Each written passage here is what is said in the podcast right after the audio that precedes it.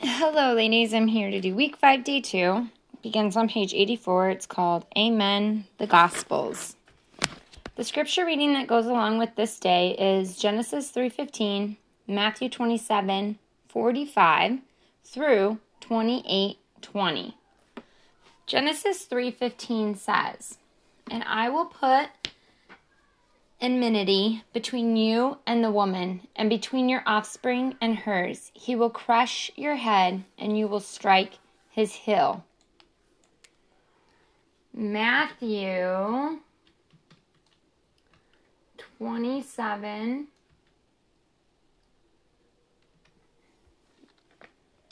Matthew twenty-seven forty-five. Ooh. Okay.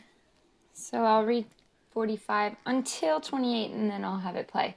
So it starts with the death of Jesus. "From noon until three in the afternoon, darkness came over all the land. About three in the afternoon, Jesus cried out in a loud voice, 'Eli, Eli, lama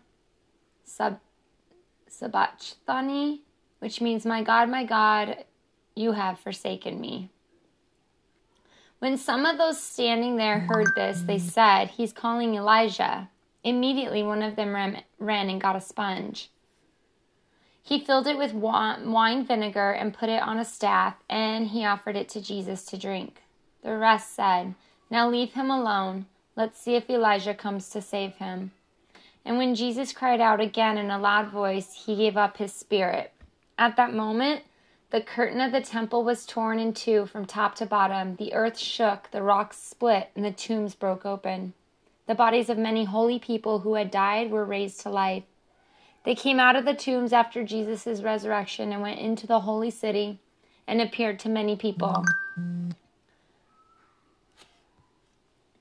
When the centurion and those with him who were regard who were guarding Jesus saw the earthquake and all that happened, they were terrified and exclaimed, 'Surely he was the Son of God.' Many women were there watching from a distance, and they had followed Jesus from Galilee to care for his needs. Among them were Mary Magdalene, Mary the mother of James and Joseph, and the mother of Zebedee's sons. As evening approached, there came a rich man named Joseph, who had, had him, who had himself become a disciple of Jesus. Going to Pilate, he asked for Jesus' body, and Pilate offered that it be given to him. Joseph's, Joseph took the body wrapped in clean linen and placed it in his own new tomb that had cut out of the rock. He rolled a big stone in front of the entrance to the tomb and went away. Mary Magdalene and the other Mary were sitting there opposite the tomb.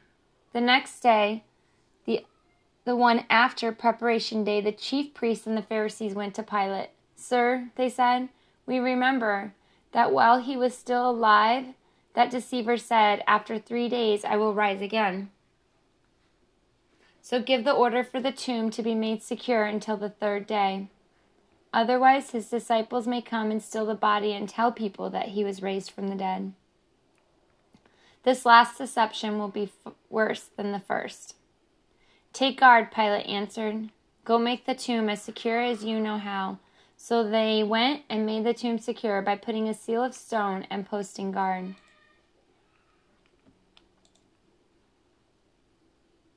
Matthew twenty-eight. After the Sabbath, at dawn on the first day of the week, Mary Magdalene and the other Mary went to look at the tomb. There was a violent earthquake, for an angel of the Lord came down from heaven and, going to the tomb, rolled back the stone and sat on it. His appearance was like lightning, and his clothes were white as snow. The guards were so afraid of him that they shook and became like dead men. The angel said to the women, 'Do not be afraid, for I know that you are looking for Jesus who was crucified. He is not here. He has risen, just as he said. Come and see the place where he lay. Then go quickly and tell his disciples, "He has risen from the dead and is going ahead of you into Galilee. There you will see him. Now I have told you." So the women hurried away from the tomb, afraid, yet filled with joy, and ran to tell his disciples. Suddenly, Jesus met them. "Greetings," he said. They came to him, clasped his feet, and worshipped him. Then Jesus said to them, "Do not be afraid. Go and tell my brothers to go to Galilee. There they will see me." While the women were on their way, some of the guards went into the city and reported to the chief priests everything that had happened. When the chief priests had met with the elders and devised a plan, they gave the soldiers a large sum of money, telling them, "You ought to say, 'His disciples came during the night and stole him away while we were asleep.' If this report gets to the governor, we will satisfy him and keep you out of trouble." So the soldiers took the money and did as they were instructed. And this story has been widely circulated among the Jews to this very day. Then the eleven disciples went to Galilee, to the mountain where Jesus had told them to go. When they saw him, they worshipped him, but some doubted. Then Jesus came to them and said, "All authority in heaven and on earth has been given to me.